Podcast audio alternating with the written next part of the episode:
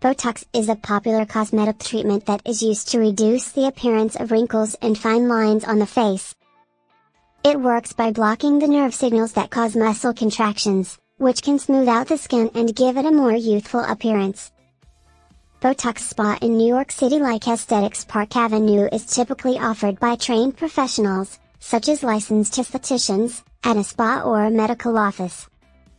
The treatment involves injecting small amounts of Botox into targeted areas of the face, such as the forehead, between the eyebrows, and around the eyes.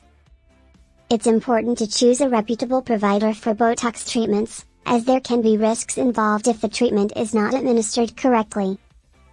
It's also important to have realistic expectations about the results of the treatment, as Botox is not a permanent solution and will need to be repeated every few months to maintain the desired effect. If you're interested in getting Botox, it's a good idea to do some research and find the best Botox spa in New York City. Aesthetics Park Avenue can help you decide if Botox is right for you and create a treatment plan that is tailored to your individual needs and goals.